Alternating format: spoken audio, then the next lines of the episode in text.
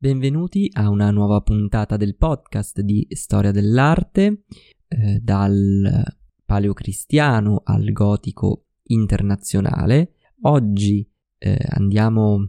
a proseguire il nostro discorso sul romanico andando a parlare eh, del, della scultura e di come questo filone artistico si sviluppa eh, sotto eh, il romanico. Siamo ormai quasi alla fine eh, di questo viaggio. Eh, nella prossima puntata andremo a parlare della pittura e del mosaico, eh, andando così poi a chiudere il cerchio intorno a, questa, eh, a questo periodo storico-artistico che, come abbiamo visto, eh, è un periodo molto variegato e per diversi aspetti anche molto innovativo. Se fino ad ora ci siamo concentrati quasi unicamente sull'aspetto architettonico del romanico, credo però sia utile andare anche a vedere eh, come tale stile, tale espressione artistica abbia influenzato le altre eh,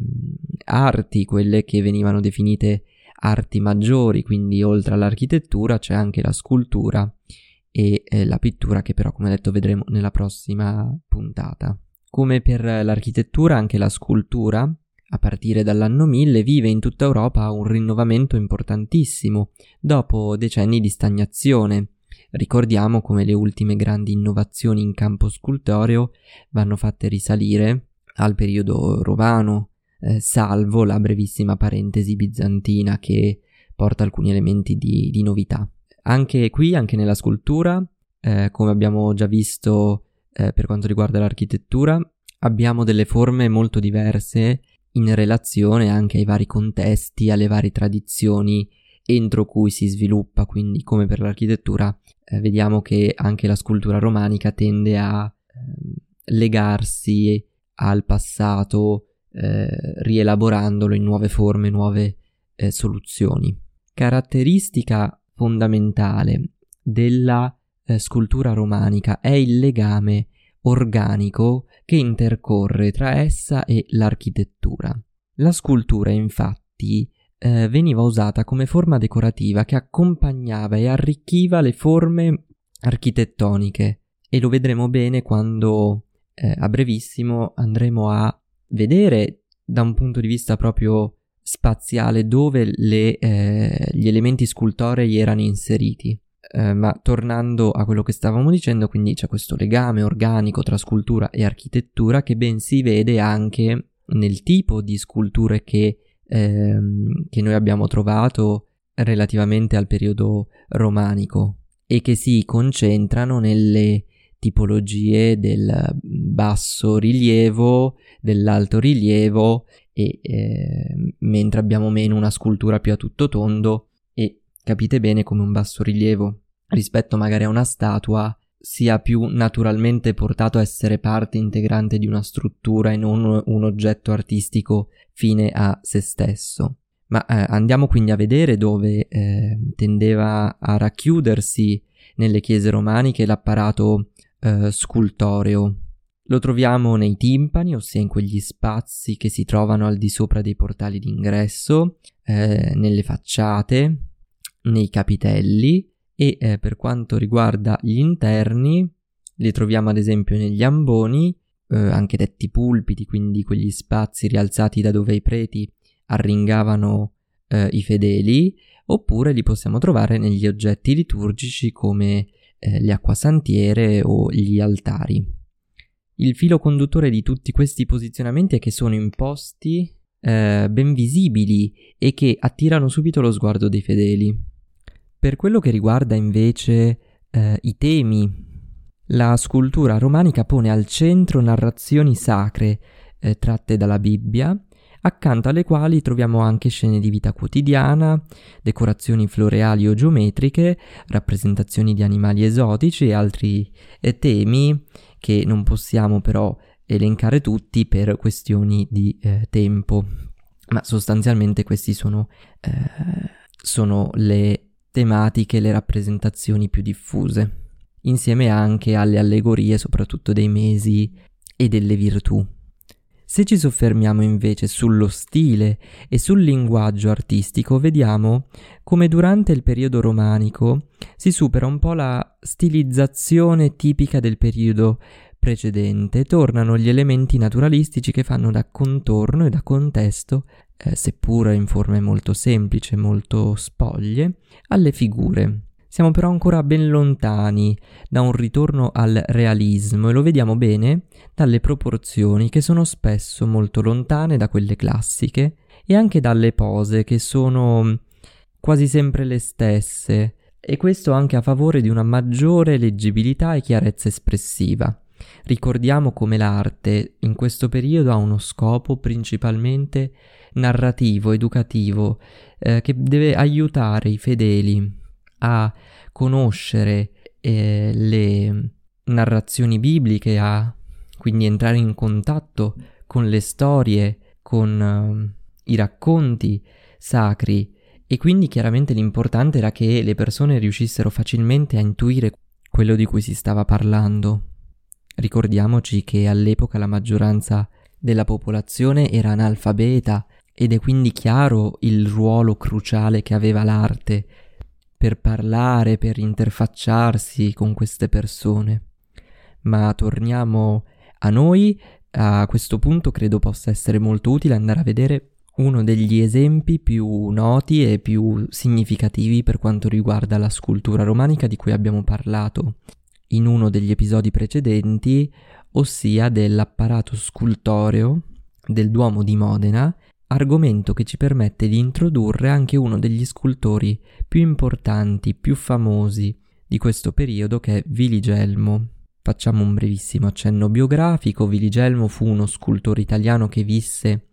tra l'undicesimo e il dodicesimo secolo, noto soprattutto per aver realizzato, come abbiamo appena eh, detto, la decorazione a rilievo del Duomo di Modena. Questo autore fu importantissimo non solo per la sua notorietà e per eh,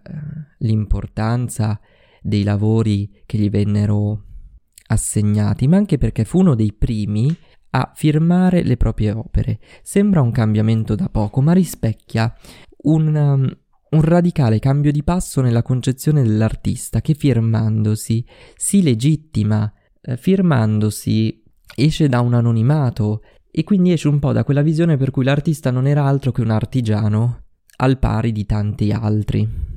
anche se ci vorrà del tempo per arrivare a una concezione più moderna di artista che si svilupperà solo a partire dal, dal Rinascimento con i grandi nomi dell'arte e della cultura italiana. Ma torniamo ora al nostro Duomo di Modena. In questa meravigliosa cattedrale l'opera di Viligelmo si concentra in quattro grandi lastre poste in facciata che prendono il nome dal tema in esse eh, rappresentato di storie della Genesi.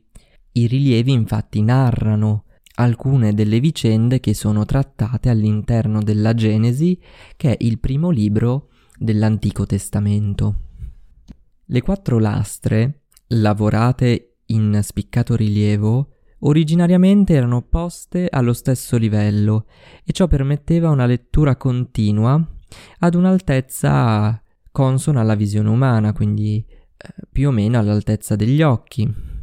L'apertura dei portali laterali in epoca successiva rispetto al periodo di costruzione e di realizzazione dell'apparato scultoreo fecero però sì che due dei rilievi vennero eh, risistemati al di sopra di questi portali eh, nella composizione che vediamo poi eh, tutt'oggi. Le scene sono inserite all'interno di una cornice di archetti pensili e eh, raccontano in ordine cronologico le vicende principali del libro della Genesi, come abbiamo detto eh, al, all'inizio di questa nostra descrizione. Tutte le lastre sono eh, suddivise al loro interno in più scene, per un totale di 13 rappresentazioni. La prima è l'unica in cui troviamo quattro scene, mentre in tutte le altre lastre ce ne sono solamente tre. Ma partiamo dalla prima di queste lastre, eh, in cui troviamo come prima scena la figura del creatore a mezzo busto, eh, racchiuso da una mandorla e sorretta, quest'ultima, da due angeli il creatore tiene aperto fra le mani un libro su cui sono incisi versi latini che recitano Io sono la luce del mondo, la vera via, la luce perenne, versi che sono tratti dal Vangelo di Giovanni. Nella seconda scena troviamo invece il creatore a figura intera e di profilo che crea Adamo, donandogli il soffio vitale. Nella scena successiva è scolpita invece la creazione di Eva, che nasce dalla costola di Adamo, che vediamo essere addormentato. Da notare come i due uomini sono rappresentati senza attributi sessuali. Lo dico perché nella quarta e ultima scena assistiamo al peccato originale, con Adamo ed Eva nel procinto di mangiare il frutto dell'albero della conoscenza, incoraggiati dal serpente. Bene, in questa scena, come descritto tra l'altro nella Genesi, i due protagonisti diventano quasi di punto in bianco consapevoli della propria nudità. Ed ecco che quindi si vanno a coprire con le famose foglie di fico. E da qui in poi eh, questo dettaglio delle nudità coperte con foglie di fico, con abiti, sarà sempre presente. Quindi da una purezza iniziale si arriva invece a una dimensione umana e carnale. Passiamo ora alla seconda lastra, dove in continuazione rispetto alla prima abbiamo eh, nella prima scena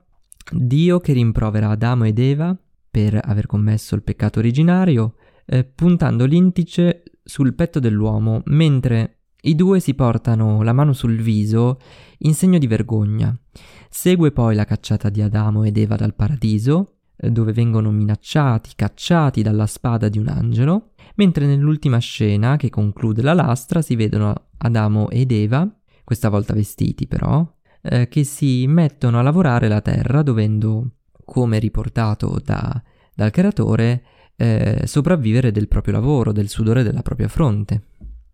Proseguiamo poi nella terza lastra, dove troviamo nella prima scena Caino e Abele, i figli di Adamo ed Eva, che offrono i frutti del loro lavoro, allevamento per l'uno, agricoltura per l'altro. Queste offerte vengono fatte al Signore, che è rappresentato in mandorla sorretta da un telamone, termine con cui eh, si indicano quelle figure virili impiegate nelle architetture al posto delle colonne come elementi strutturali che sorreggono altri elementi. La scena successiva vede invece l'uccisione di Abele da parte di Caino, mentre a conclusione della lastra troviamo Caino che incontra Dio dopo il fratricidio, il quale regge un cartiglio con incise eh, le parole dove è Abele, tuo fratello, quindi chiaramente si percepisce il senso narrativo di quest'opera, di come andasse vista tutta sullo stesso livello, in modo da poter facilmente con lo sguardo seguire l'andamento e le vicende della Genesi. Eh, ma torniamo alle nostre lastre, concludiamo ora con la quarta, dove si vede nella prima scena l'uccisione di Caino da parte eh, di Lamech, cacciatore cieco, che scocca una freccia che si conficca proprio nella gola di Caino. Segue eh, poi il diluvio universale, dove vediamo Noè con la moglie all'interno dell'arca, un'arca molto semplice, un grosso rettangolo sostanzialmente, i quali si sporgono dalle finestre in direzioni opposte e guardano fuori. L'arca appunto è molto semplice, però si percepisce che ha una struttura a due piani e eh, che sta fluttuando sulle acque. Eh, l'arca inoltre occupa tutto lo spazio, quindi fa proprio da scena letteralmente dividendo la prima e la seconda eh, rappresentazione. Nell'ultima scena poi troviamo invece Noè e i figli che usciti dall'arca si ritrovano in un mondo che è, eh, stando alle scritture, ripulito ormai dal peccato. Ora che abbiamo, seppur velocemente, eh, analizzato la composizione delle varie scene, le, eh, la narrazione che viene fatta da queste lastre, possiamo eh, dare qualche informazione in più per quello che riguarda lo stile e il linguaggio di questi rilievi. Chiaramente qualcosina l'abbiamo già detta prima, ma è il caso di soffermarci un po' di più su questo caso specifico. Le figure, partiamo da qui, sono fortemente in rilievo, eh, sono molto solide, materiche, sono, vengono molto fuori rispetto alla lastra e questo permette di creare un gioco importante, molto eh, ehm, impressionante di luci e ombre. La resa delle immagini, come abbiamo detto, è volta a massimizzare la leggibilità eh, sempre perché il pubblico di riferimento era un pubblico sostanzialmente analfabeta e queste lastre dovevano quindi riuscire a raccontare anche a loro gli eventi biblici. C'è poi molta cura per i dettagli, per la caratterizzazione dei personaggi, seppur questo tentativo di naturalismo, di caratterizzazione non arriva a un realismo, a un verismo, come abbiamo visto durante il periodo classico come vedremo poi nel Rinascimento. Le figure non sono infatti aderenti al vero, le proporzioni sono goffe, ehm, sono, sono, pesanti, sono innaturali. Dopodiché eh, ci sono degli elementi inoltre paesaggistici che come abbiamo detto eh, cercano di accennare a un contesto, eh, sono posti per arricchire la scena e dargli un, una spazialità più precisa, più, più ampia, ma sono comunque molto risicati e molto essenziali. Possiamo interpretare però questa decisione, questa volontà come ehm, la decisione del, di Viligelmo, dello scultore, di eh, togliere tutto ciò che poteva essere di ostacolo alla chiara lettura dell'opera, tutto ciò che quindi poteva distrarre l'occhio dello spettatore e concentrare tutta l'attenzione sui protagonisti dell'opera, proprio per poter massimizzare e rendere più facile la comprensione e l'esposizione dei temi trattati. Avete ascoltato un episodio della storia dell'arte spiegata facile, un podcast di Luca Bellinzona e parte del progetto editoriale del Ramo d'Oro. Ti invito a seguire il podcast per non perdere le prossime puntate e a seguire il progetto del Ramo d'Oro anche su Instagram, dove troverai approfondimenti e contenuti esclusivi. Grazie e al prossimo episodio.